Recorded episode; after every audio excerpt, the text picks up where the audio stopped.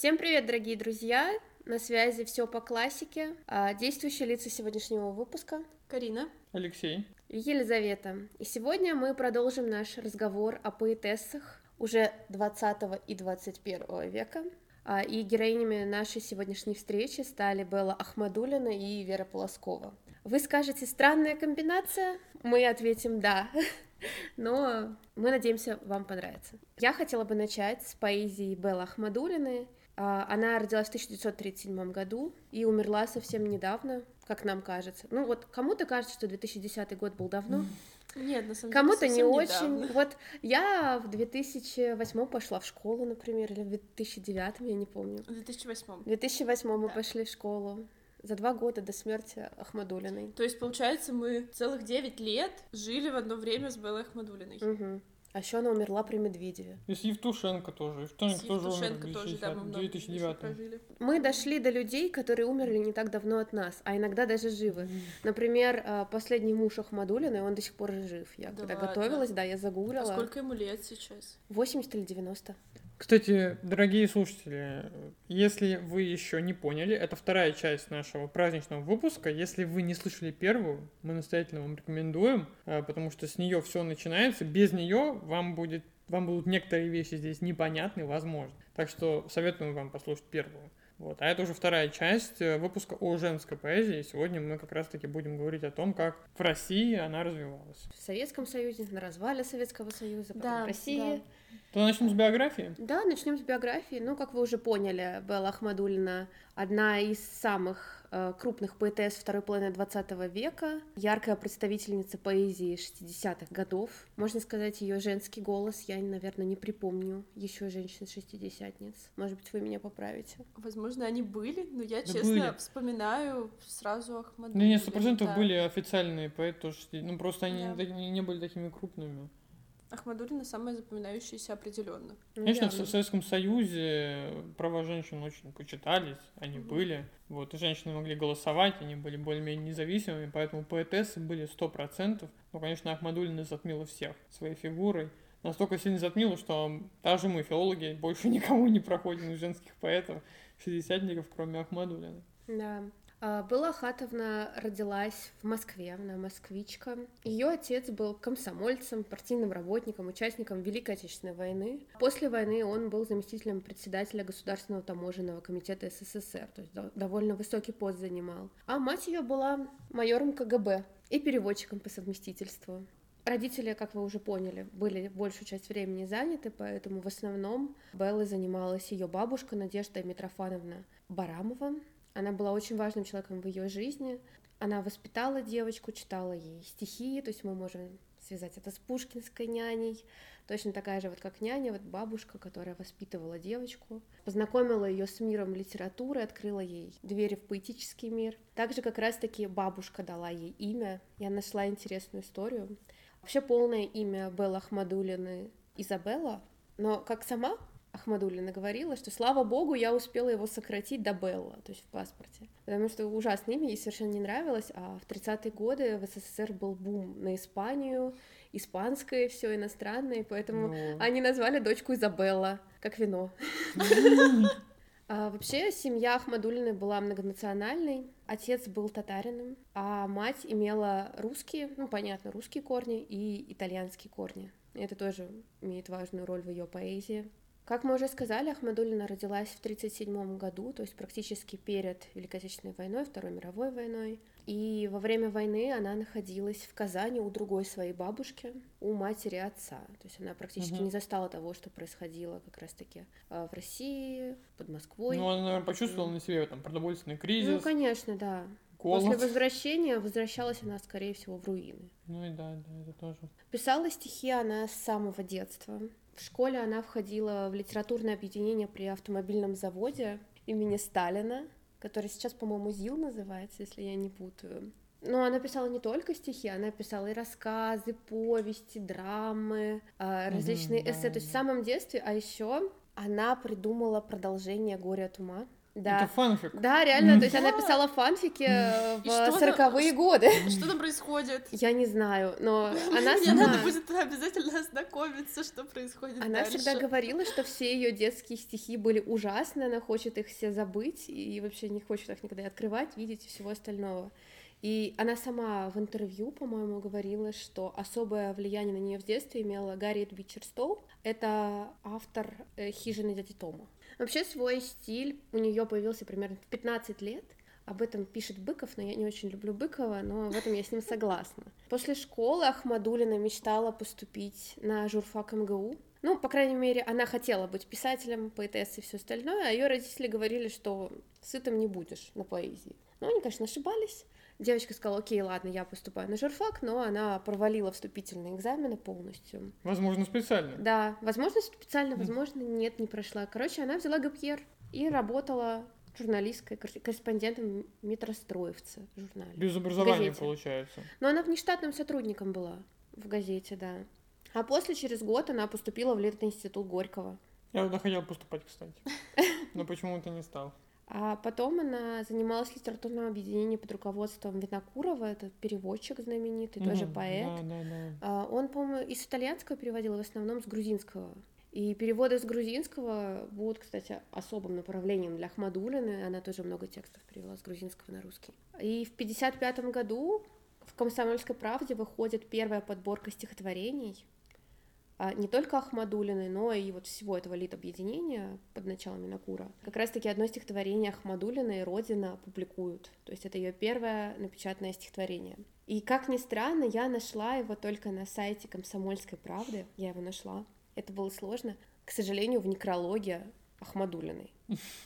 Неожиданно Да. вообще, что такое стихотворение помещено в ее некролог. Ну, там сказано, что, типа, вот она была опубликована впервые в нашей газете. А, они с такой и да, так зашли. вот это стихотворение. А потом такие, ну, вот так, так, так. Вот у нее была жизнь такая, такая, такая. Давайте я вам прочитаю это стихотворение. То есть первое стихотворение, которое нам известно, самое раннее ее. На грядках зеленого огородика, где тянется хмель к кривому крыльцу, я неожиданно встретила родину, с нею столкнувшись лицом к лицу. Она стояла, обнявшись с вишнею, в сиянии белых ее цветов, такая красивая и неслышная, с простой улыбкой, без громких слов. Дрогнула тонкая ветка смородины, на щеку мне бросив росинку одну. Тогда я впервые увидела в родине всю красоту ее и глубину. Ну, оно почти детское, поэтому гений Да. этого стихотворения. Ну, он такое юношеское, очень Да. милое, М. красивое. И несмотря на тему, оно какое-то очень легкое, потому что, мне кажется, обычно э, русские стихи про родину, они очень тяжеловесные все-таки. Ну да, без пафоса. То есть, мне кажется, Что? какие-то вообще фетовские. Я увидела влияние. кое-что, но, наверное, это неправда. Ну, короче, Ну у, ты у поделись. Фейса есть, что он любит Россию за запах смородины. Точно, да. И тут у да. Ахмадулиной смородина. Это вообще места нет, это Это вообще, вообще я не место, но верю. это прикольно. Фейс не читал Ахматуллина. Почему? Ну, потому что он не образован, я Почему? уверен. Ну, вы посмотри на его сценический образ, на его Если я лицо. не ошибаюсь, у Фейса образование МГУ. Ты еще И- скажи, что Оксимирона Гумилева не читал. Нет, Да, Оксимирон ты читал, Оксимирон читал, это вообще даже не обсуждать. Фейс точно учился. Но Фейса я не верю, если честно. Судя по его интервью и по его образу, вот, и Или я потому, его что он с собой путаю, делает. конечно. Фейса ненавистник. Я не фейс-ненавистник, я просто смотрю на вещи Да. объективно. Я, А, Ну, я хотя, думаю, вероятность смотреть- того, что Фейс читал первое стихотворение Ахмадулиной, опубликованное Ну, в да, «Комсомольской ну. правде» в 2010 году, Мне очень теперь мало. интересно, учился Ну он да. или нет, потому что я была уверена, что да. Одно дело, там, если он читал Реквием Ахматовой, ну ладно, возможно, он читал его. Но это не имеет значения. Фараон МГУ закончил. Фараон со мной в школе учился. На два класса старше я увидела. Фейс никуда не прошел, а вот фараон учился в МГУ. Да. Мы сейчас перейдем дальше к биографии. Тут осталось совсем немного. После вот этой публикации в 1955 году Ахмадулина выходит замуж за Евтушенко. Ей всего 18 лет. И у них э, очень бурные отношения, можно так сказать. Сразу через три года они разводятся. Недолгим А, был Есть брак. разные версии, почему они развелись. Но одна из самых таких официальных, что Евтушенко настоял на аборте. И у них не было ребенка совместного. И Ахмадулина не смогла ему этого простить, и они развелись из-за этого. В 1957 году Белла подвергается критике в «Комсомольской правде», в той же самой, которая опубликовала ее впервые. Ее стихи называют слишком манерными, старомодными и не соответствующими духу советского времени. Ну, как по родине мы это уже увидели, да, что немножко не соответствует тому, к чему мы привыкли все. В 1959 году Ахмадулина выступает с письмом к ЦК КПСС с просьбой прекратить травлю Пастернака. Она является одной из немногих, кто отказывается подписать письмо об исключении Пастернака из, э, по-моему, Союза писателей. Да, да, да, да. И ее за это отчисляют из университета. По официальной версии ее отчисляют за другое, на самом деле. Но сама Ахмадулина утверждала, что как раз-таки это из-за ее отказа. Официальная версия звучит так. Несданный экзамен по марксизму-ленинизму. Ну да. В принципе, почти не соврали. А родственники говорили, что как раз-таки за отказ поддержать травлю против Пастернака. С 59 по 68 год она находится в новом браке с Юрием Нагибиным. Он тоже был писателем, по-моему. И они расходятся из-за измен... измены, измены Беллы Ахмадулиной. Но в этом браке она берет из детдома в 68 году девочку Анну и дает ей отчество вот этого Юрия Нагибина. И Анна Юрьевна становится ее дочкой, она ее удочеряет. Кстати, я так и не сказала, чем закончилась история с институтом. В итоге ее восстановили, и она закончила университет с отличием, как ни странно, да. Получается, в 60-м году она заканчивает университет, и с 61-го она начинает выступать открыто на многотысячных стадионах перед публикой. В 62 году выходит ее первая поэтическая книга «Струна». Параллельно она снимается в различных фильмах, например, в фильме «Живет такой парень», пишет сценарии для кинематографа. У меня еще замечание про кино, я тебя перебью немножко. Был, я не знаю, на самом деле, раньше он чем живет такой парень или позже, этот фильм называется «Мне 20 лет» или «Застава Ильича». И я, во-первых, его вам очень советую. Во-вторых, там есть абсолютно потрясающая сцена выступления шестидесятников, в том числе Ахмадулины, Евтушенко, Рождественского, Вознесенского. Хотя бы ради этой сцены можно посмотреть этот фильм, но и вся остальная история абсолютно чудесная. Вот. Получается, застава Ильича на год позже. Угу. То есть э, живет такой парень 64-го года, застава Ильича 65-го. Ну, как я сказала, она пишет сценарии для кинематографа, то есть она написала сценарий для таких фильмов, как «Чистые пруды» или «Стюардесса». И в 1984 году, как вы можете догадаться, она выходит снова замуж. Любвеобильная была дама. И выходит она за Бориса Мессерера, и, как я уже сказала, он до сих пор живой. Важный тоже пункт в биографии Ахмадулиной. В 93 году она ставит свою подпись под письмом 42 вы, наверное, о нем слышали. Нет? А, расскажу, что за письмо. Авторы этого письма требовали запретить все виды коммунистических и националистических партий. И это письмо было обращено к правительству СССР, ну, уже не СССР, уже развалившегося СССР. И написали его поэты, писатели, уже постсоветские. Бывшие советские, уже постсоветские. 93 как, год. Какой интересный смысл запрещать коммунистические партии, вообще что-то запрещать в новой России такой либеральной, Ну, типа, чтобы не получилось того же самого, насколько я понимаю. Mm-hmm. Давайте запретим, чтобы этого уже не было. И все. Да, хочется привести напрашивающийся пример, но мы не будем сравнивать Советский Союз с Третьим Рейхом, иначе нас прикроют. папара папам Да, продолжаем про поэзию. Да, давайте почитаем стихи, а потом уже обсудим основные штучки из ее поэзии. Начнем, наверное, со стихотворения «Я думала, что ты мой враг». Я думала, что ты мой враг что ты беда моя тяжелая. А вышло так, ты просто враль, и вся игра твоя, дешевая. На площади манежная бросал монету в снег. Загадывал монетой, люблю я или нет.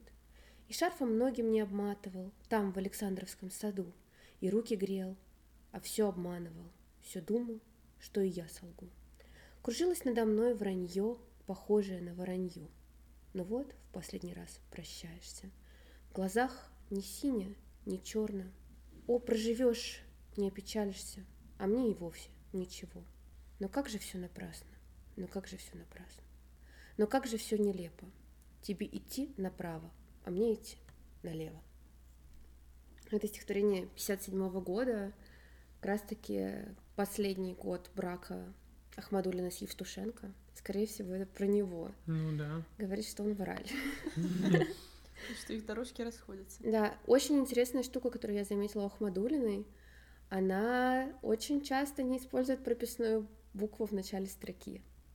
А это вообще, мне кажется, такая... Это характерная черта многих советских поэтов. Ну, такая мода, мне кажется, тоже была. Как-то они игнорировали. Да. Бывало, бывало. Не, ну, была такая группа поэтов, которые опирались там на золотой век русской литературы, на Пушкина, и которые, наоборот, стремились к таким консервативным ценностям угу. поэзии. А вот была другая группа, в которую ходила Ахмадульна, которые, наоборот, стремились к какой-то новой поэзии, к новым формам, к ее какому-то движению закономерному. И да, ну, такое встречается не только у Ахмадулиной, по, по крайней мере. Вообще в поэзии Ахмадулиной мы можем также видеть очень большое количество разных метафор. Вообще все стихотворение превращается в одну большую метафору. Символическая и, такая тема. Да, да, и ты в ней плывешь и пытаешься понять, а что это? А что это такое? И чаще всего стихи, они бессюжетные, то есть есть какое-то общее впечатление, и оно меняется из строчки в строчку, то есть ты пытаешься его ухватить, а у тебя не получается, как будто бежишь за платочком каким-то. Но при этом здесь очень э, такая географическая точность есть. Да, но тут Нам... стихотворение понятно, на что оно написано, да, когда это... оно написано. Это любовное стихотворение о тяжелом близком расставании. То есть, скорее всего, она уже понимает, что это произойдет. Но вот если мы будем смотреть на другие стихи, они немножко, ну, другие.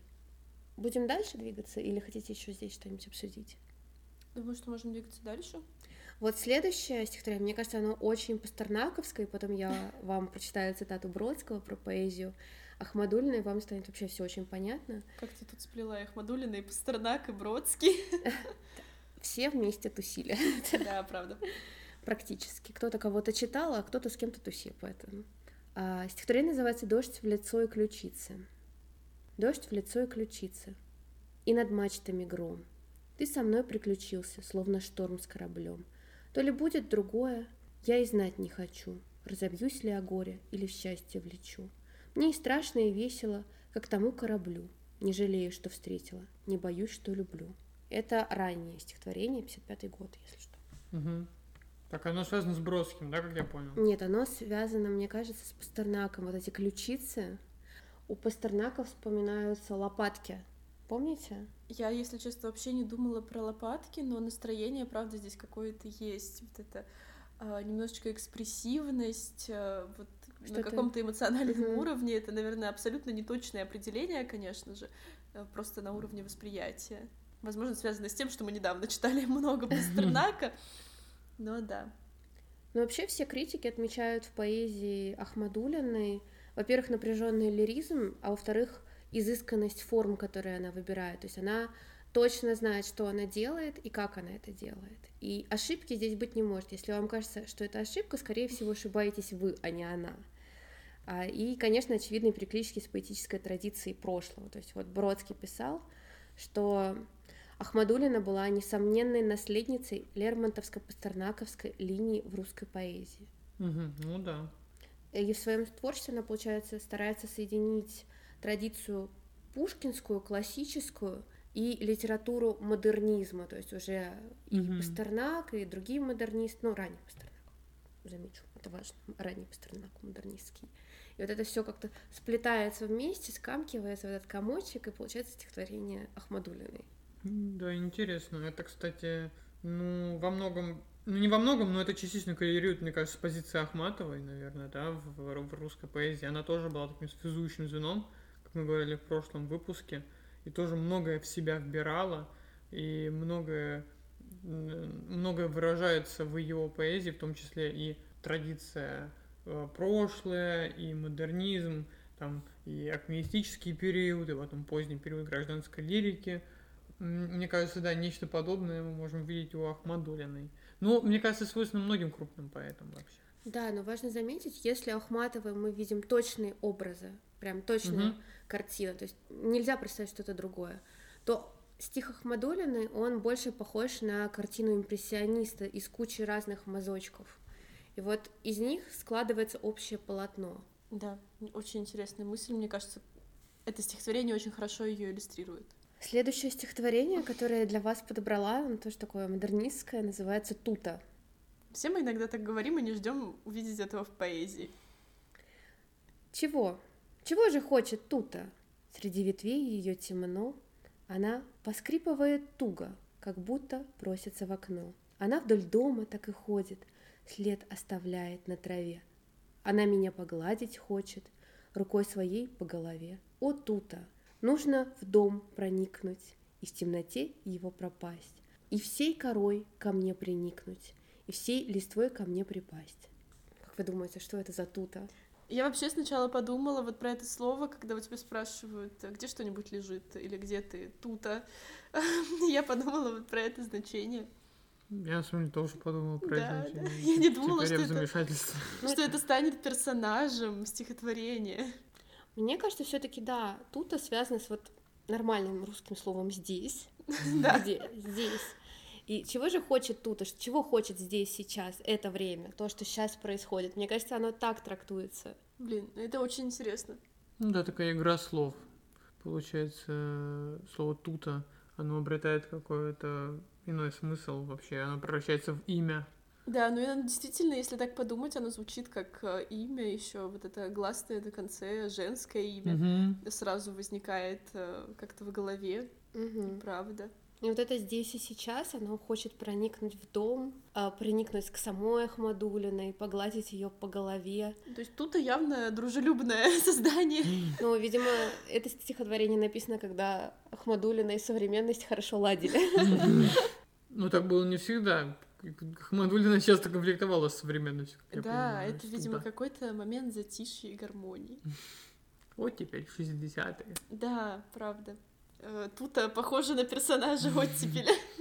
Да, я говорила о бессюжетности. Вот тут, мне кажется, какие-то проблески сюжета появляются, но здесь мы можем себя сравнить с такими ежиками, которые выходят из тумана, и вот мы ловим этот сюжет пословно. То есть вот это тут и здесь, оно тут, оно там, куда-то еще побежало, и вот этот сюжет его нужно выхватить из стихотворения и как-то попытаться проанализировать, понять. Ну, и мне кажется, в принципе, внимание отвлекает как раз сам этот персонаж. Ты Мгм. концентрируешься на нем, а не на сюжете. Следующее стихотворение, которое меня заинтересовало и заинтриговало, стало стихотворение с пропущенной строкой. Честно, я его выбрала по названию. Мне стало интересно, что же там за пропущенная строка. Земля, он мертв, себе его возьми. Тебе одной принадлежит он нынче, как сеятели горестной весны хлопочут о цветах его родные. Чем обернется мертвость мертвеца, цветком, видением, холодком по коже, живых людей усталые сердца, чего-то ждут от мертвых, но чего же? Какая связь между теми, кто сейчас лежит во тьме, насыщенной веками, и теми, кто заплаканностью глаз вникает в надпись на могильном камне? Здесь пропущенная строка. Что толку в наших помыслах умнейших? Зывает к нам, не забывайте нас, бессмертное тщеславие умерших. Конец. Красиво, красиво. И вот, ну, а, строка пропущена. А есть какая-то разгадка пропущенной Я не нашла. Я, я не нашла у этого стихотворения даже даты его написания, чтобы посмотреть, кто мог умереть. Мне просто очень интересно, была ли вообще эта строка написанная какая-то вычеркнутая, или изначально ее там не было. Вот это текстологическая основа. Мгм. Но технически четвертой строки нам не хватает в последнем четверостишее. Оно состоит из трех строчек, а перед ним стоит прочерк, то есть это как голос чужой уже появляется в этом стихотворении. То есть мы делим его на две части. И я не знаю почему, но оно мне чем-то напоминает какую-нибудь басню, как бы это тупо не Ага. звучало. Вот в, в басне мы в конце имеем какой-то вывод. Да. И вот здесь вот эта прочеркнутая строка, она нас отделяет к выводу, переносит Мгм. туда. И в основном у нас получается первая строчка это вопрос, вторая это восклицание, а третья это точка. Может, это тогда просто не пропущенный строк, какой-то графический прием. Но называется оно стихотворение с пропущенной строкой. Ну вот, Ну видимо, вот да. да. это Это прием. на самом деле не пропущенная строка. А завершить нашу дискуссию о поэзии Беллы Ахмадулиной я предлагаю ее стихотворением, которое называется «Прощание». А напоследок я скажу «Прощай, любить не обязуйся, с ума схожу или восхожу к высокой степени безумства. Как ты любил, ты пригубил погибели. Не в этом дело, как ты любил. ты погубил, но погубил так неумело. Жестокость промаха, о, нет тебе прощения.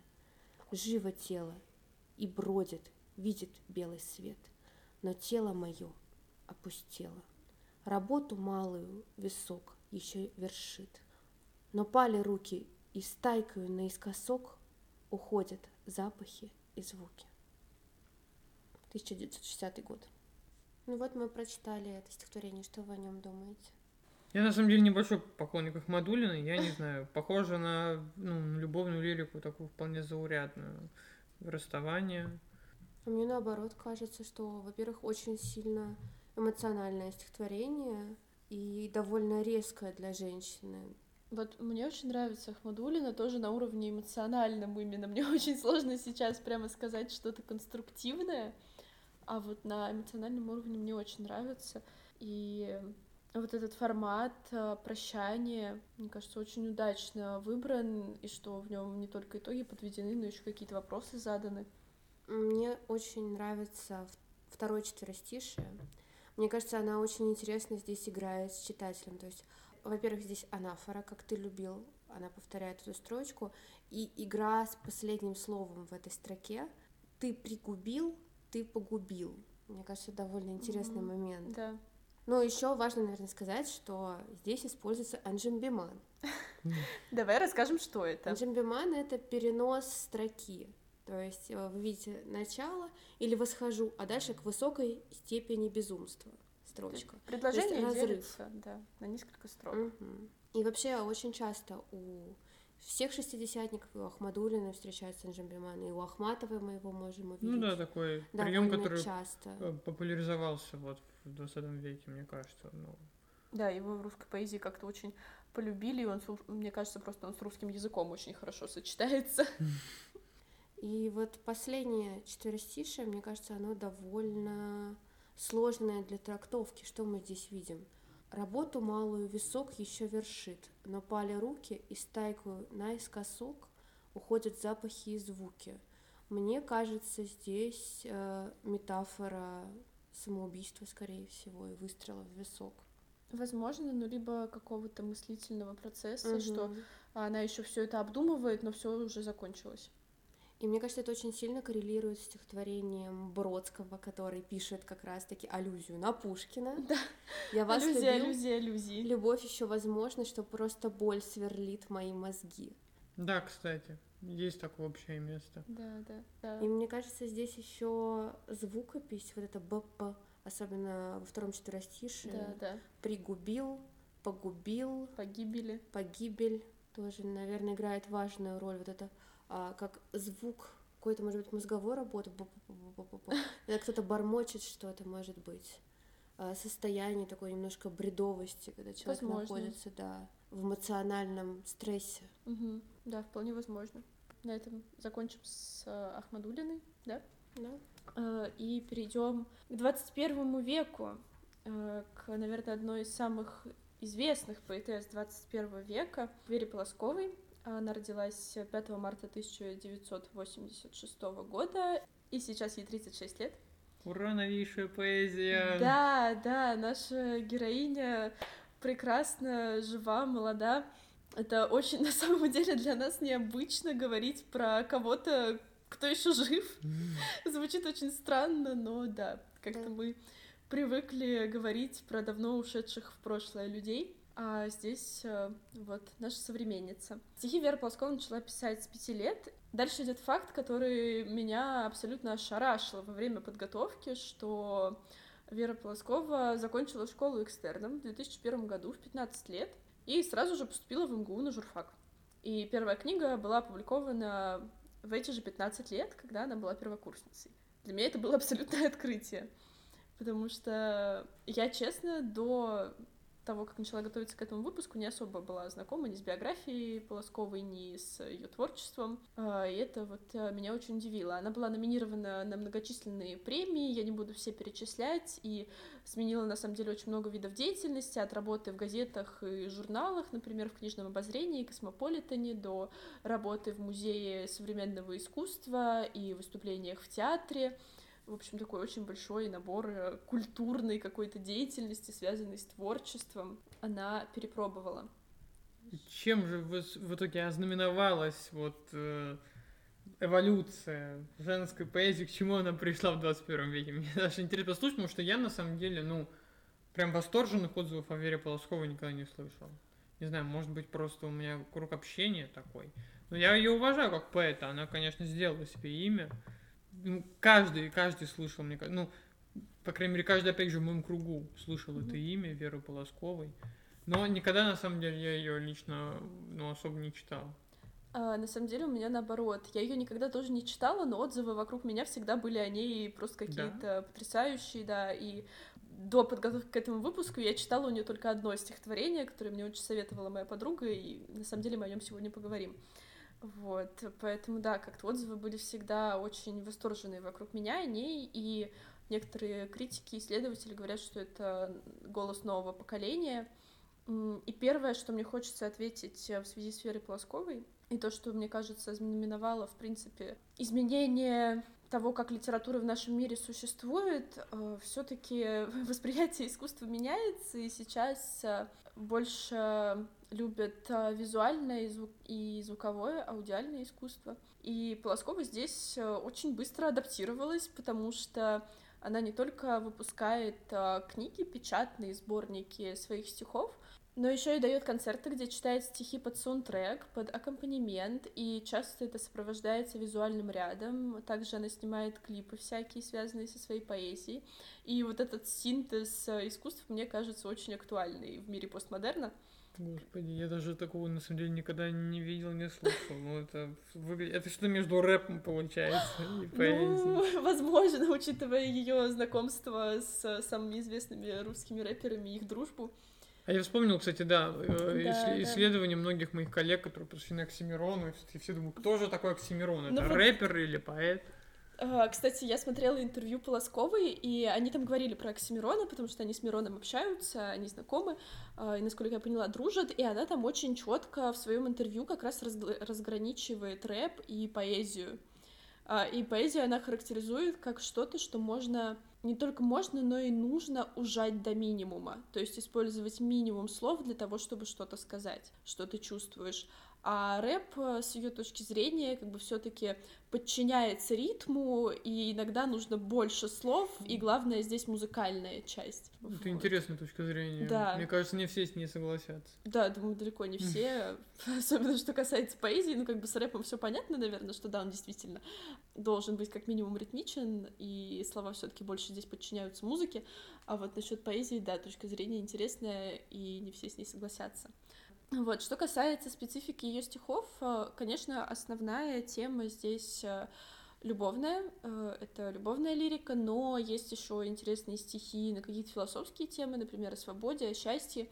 В ее ранней лирике можно найти даже отголоски какой-то социальной сатиры, но это было недолго и немного. Этих мотивов, еще интересные мотивы начали появляться. В какой-то момент а, Вера Плоскова начала ездить а, в Индию, и начали происходить всякие метаморфозы с душевным ее состоянием, и эти мотивы тоже появляются, конечно же, в стихах. Ну, я думаю, это абсолютно понятно почему так происходит, но основная лирика любовная, и вот э, я накануне нашего подкаста читала достаточно много ее стихов, и начинала она с таких, что свойственно возрасту, очень юношеских, легких стихов о любви, а потом в какой-то момент э, герои меняются абсолютно, и это уже более зрелые люди, которые говорят о своих чувствах, и как-то вот меня эти стихи затронули намного больше, и поэтому мы именно о них сегодня поговорим которые нач... о стихах, которые начали выходить чуть позже. Давайте сейчас а, начнем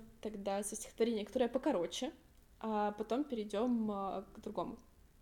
Бернард пишет Эстер. У меня есть семья и дом. Я веду, и я сроду не был никем ведом. По утрам я гуляю с Джесс. По ночам я пью ром со льдом. Но когда я вижу тебя, я даже дышу с трудом. Бернард пишет Эстер.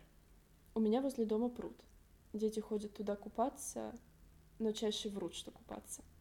Я видел все: Сингапур, Бейрут, от исландских фьордов до сомалийских руд. но умру, если у меня тебя отберут. Бернард пишет «Доход, финансы и аудит». Джип с водителем из колонок поет Эдит. Скидка 30% в любимом баре, но наливают всегда в кредит. А ты смотришь, и словно бог мне в глаза глядит. Бернард пишет «Мне 48, как прочим светским плешивым львам. Я вспоминаю, кто я, по визе, паспорту и правам. Ядерный могильник, водой затопленный котлован. Подчиненных, как кегли, считают по головам. Но вот если слова — это тоже деньги, то ты мне не по словам. Моя девочка, ты красивая, как банши. Ты пришла мне сказать, умрешь, но пока дыши. Только не пиши мне, Эстер, пожалуйста, не пиши. Никакой души ведь не хватит, усталой моей души. Ну, я вижу сразу две очень ярких тенденции э, в этом стихотворении. Во-первых, это тенденция, которая тянется вообще в мировой поэзии. С 19 века это прозаизация, про, э, прозаизация поэзии. И здесь, конечно, ну, текст крайне прозаизован, вообще практически не отличается ничем от прозы, ритм он немножко сбивчивый такой. Ну, здесь прям слышится, мне кажется, влияние ну, прозаических текстов. А еще э, я прям вижу, насколько этот текст приближается к кинематографу, как каким-то таким прям какой-то визуализации в донесении сюжета такими кинематографичными методами.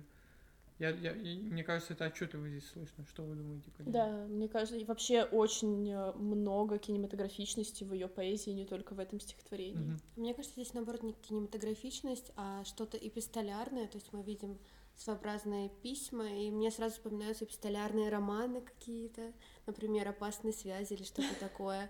И тут своеобразные а, опасные связи 21 века, вот эти письма, переписка. Но это...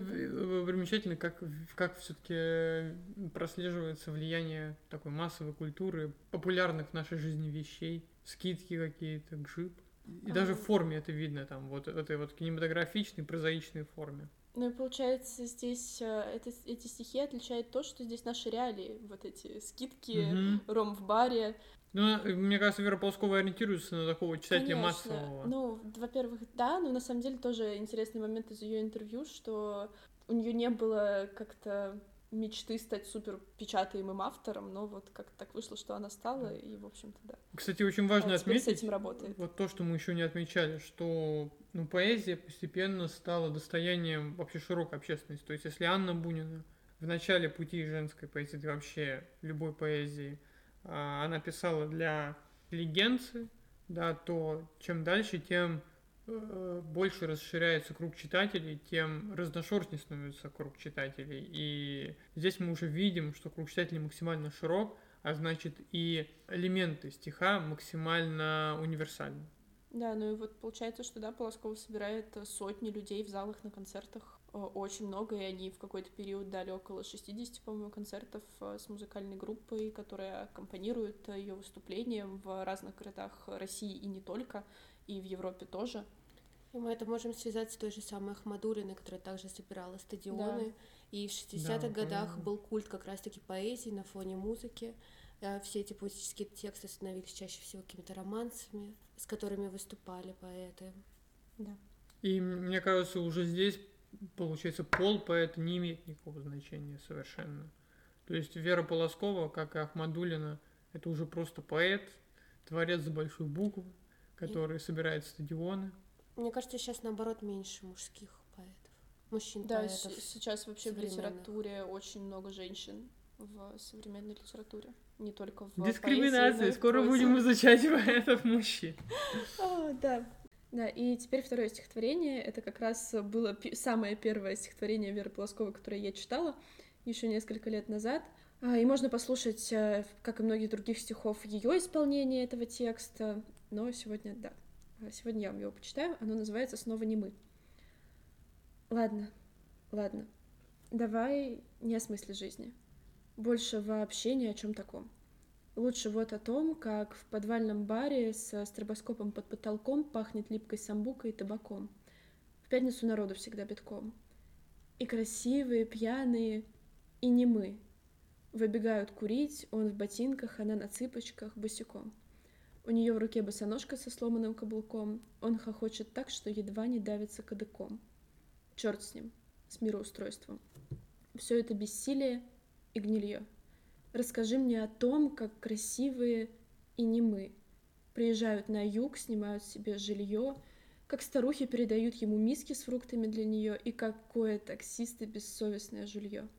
И как тетка снимает у них во дворе с веревки свое негнущееся белье, деревянное от крахмала. Как немного им нужно, счастье мое, как мало. Расскажи мне о том, как постигший важный одинок, как у загорелых улыбки белые, как чеснок, и про то, как первая сигарета сбивает с ног, если ее выкурить натощак. Говори со мной о простых вещах. Как пропитывают влюбленных густым мерцающим веществом. И как старики хотят продышать себе пятачок в одиночестве. Как в заиндевевшем стекле автобуса протереть его рукавом, говоря о мертвом, как о живом. Как красивые и немы в первый раз целуют друг друга в мочке, несмелые, робкие, как они подпевают радио, стоя в пробке, как несут хоронить кота в обувной коробке, как холодную куклу в тряпке. Как на юге у них звонит, а они не снимают трубки, чтобы не говорить тяжело душа. Мама, все в порядке. Как они называют будущих сыновей всякими идиотскими именами, слишком чудесные и простые, что показаться нами. Расскажи мне, мой свет, как она забирается прямо в туфлях к нему в кровать и читает Терезу Батисту, уставшую воевать и закатывает глаза, чтобы не зареветь. И как люди любят себя по-всякому убивать, чтобы не мертветь. Расскажи мне о том, как он носит очки без диоприй. Чтобы казаться старше, чтобы нравиться билихтерши, вахтерши, папиной секретарши. Но когда садится обедать с друзьями и предается сплетням, он снимает их, становясь почти 17-летним. Расскажи мне о том, как летние фейерверки над морем вспыхивают, потрескивая. Почему та одна фотография, где мы вместе, всегда не резкая — как одна СМС делается эпиграфом долгих лет унижения. Как от злости челюсти стискиваются так, словно ты алмазы в мелкую пыль дробишь Почему мы всегда чудовищно переигрываем, когда нужно казаться всем остальным счастливыми, разлюбившими? Почему у всех, кто указывает нам место, пальцы вечно в слюне и сале? Почему с нами говорят на любые темы, кроме самых насущных тем? Почему никакая боль все равно не оправдывается тем, как мы точно о ней когда-нибудь написали? Расскажи мне, как те, кому нечего сообщить, любят вечеринки, вечеринки, где много прессы, все эти актрисы, метрессы, праздные мудотрясы, жаловаться на стресс, решать вопросы, наблюдать за тем, как твои кумиры обращаются в человеческую труху. Расскажи мне, как на духу. Почему красивым когда-то нам приросла презрительная гримаса? Почему мы куски бессонного злого мяса? Или лучше о тех, у мыса? Вот они сидят у самого моря в обнимку, ладони у них в песке, и они решают, кому идти мыть руки и спускаться вниз. Просить ножик у рыбаков, чтобы порезать дыню и ананас. Даже пахнут они, гвоздика или анис. Совершенно не нами, значительно лучше нас. Вот. Вот такое вот э, длинное стихотворение, и мне кажется, очень э, большая работа. Ох, мне это напоминает какой-то поток со сознания, может быть, Джойса или Вирджинии Вульф. Что-то такое прям обволакивающее, ты ныряешь в это и потом пытаешься выплыть. Сравнение с, Джойс, с Джойсом и Вульф, конечно, звучит как очень высокая оценка. От меня для современной поэзии это верх, да, что я могу да, родить. Высочайшая. Слушайте, а вам не кажется, таким образом, получается, поэзия, она ну, отходит от такого соцреализма, да, эпохи советской поэзии, от прямоты, да. там, не знаю, Евтушенко, и снова приходит к началу 20 века, к какому-нибудь блоку, к символизму, но только в еще более его крайней форме. Такое может быть? Ну, не знаю насчет символизма. Мне кажется, здесь образы достаточно все понятные. Не так, чтобы прям символистские. Ну, к пост... какому? Постмодернизму это получается? К постмодернизму, да, я бы отнесла, наверное, и за счет вот этой еще большей прозаизации, про которую ты уже говорил сегодня, и за счет того, как эти стихи в первую очередь представляются в виде в связи с картинкой и музыкой. Это, мне кажется, да, для постмодернистских и для такого Голос поколения это, конечно, громко, но действительно они актуальны, и они описывают актуальную нам действительность.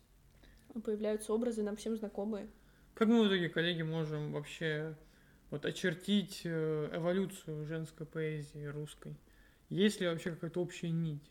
Или вам кажется, что она существует исключительно в рамках ну, каких общих поэтических течений, и никакого особенного пути не имеет? Мне кажется, путь имеет, просто не один. А, как мы говорили в первом выпуске, в начале имеет все-таки два пути. Женская поэзия и одна, которая условно женская, вторая условно мужская.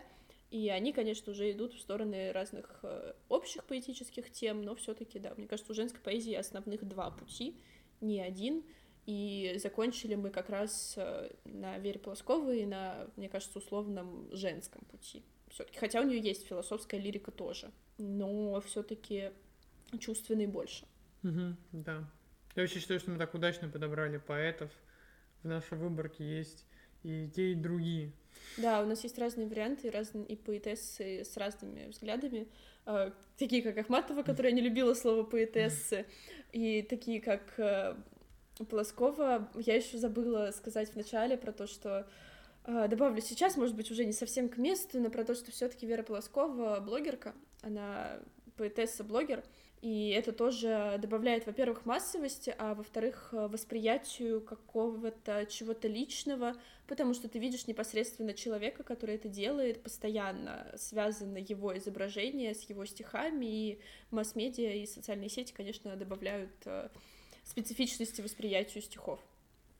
Такая вот. ахматовская черта, да, бренд. Бренд, да, сейчас поэт это бренд, конечно, тоже, как и все остальное, как и певец, актер, э, любая творческая профессия. Ну, мы, дорогие слушатели, напоминаем вам, что для полной картины крайне желательно послушать оба наших выпуска, обе части, и тогда у вас точно составится вообще общее впечатление о русской женской поэзии, потому что первый выпуск тоже очень интересен, и мне кажется, без первого выпуска второй уже звучит немножко не так. Да. А мы с вами прощаемся. Да. да. Спасибо, что были с нами. Это команда подкаста «Все по классике». Было очень приятно провести с вами этот праздник 8 марта. Всех еще раз поздравляем, э, всех наших слушательниц. Слушателей поздравляем с прошедшим 23 февраля. И да, прощаемся. Всем спасибо. До новых встреч. Пока-пока.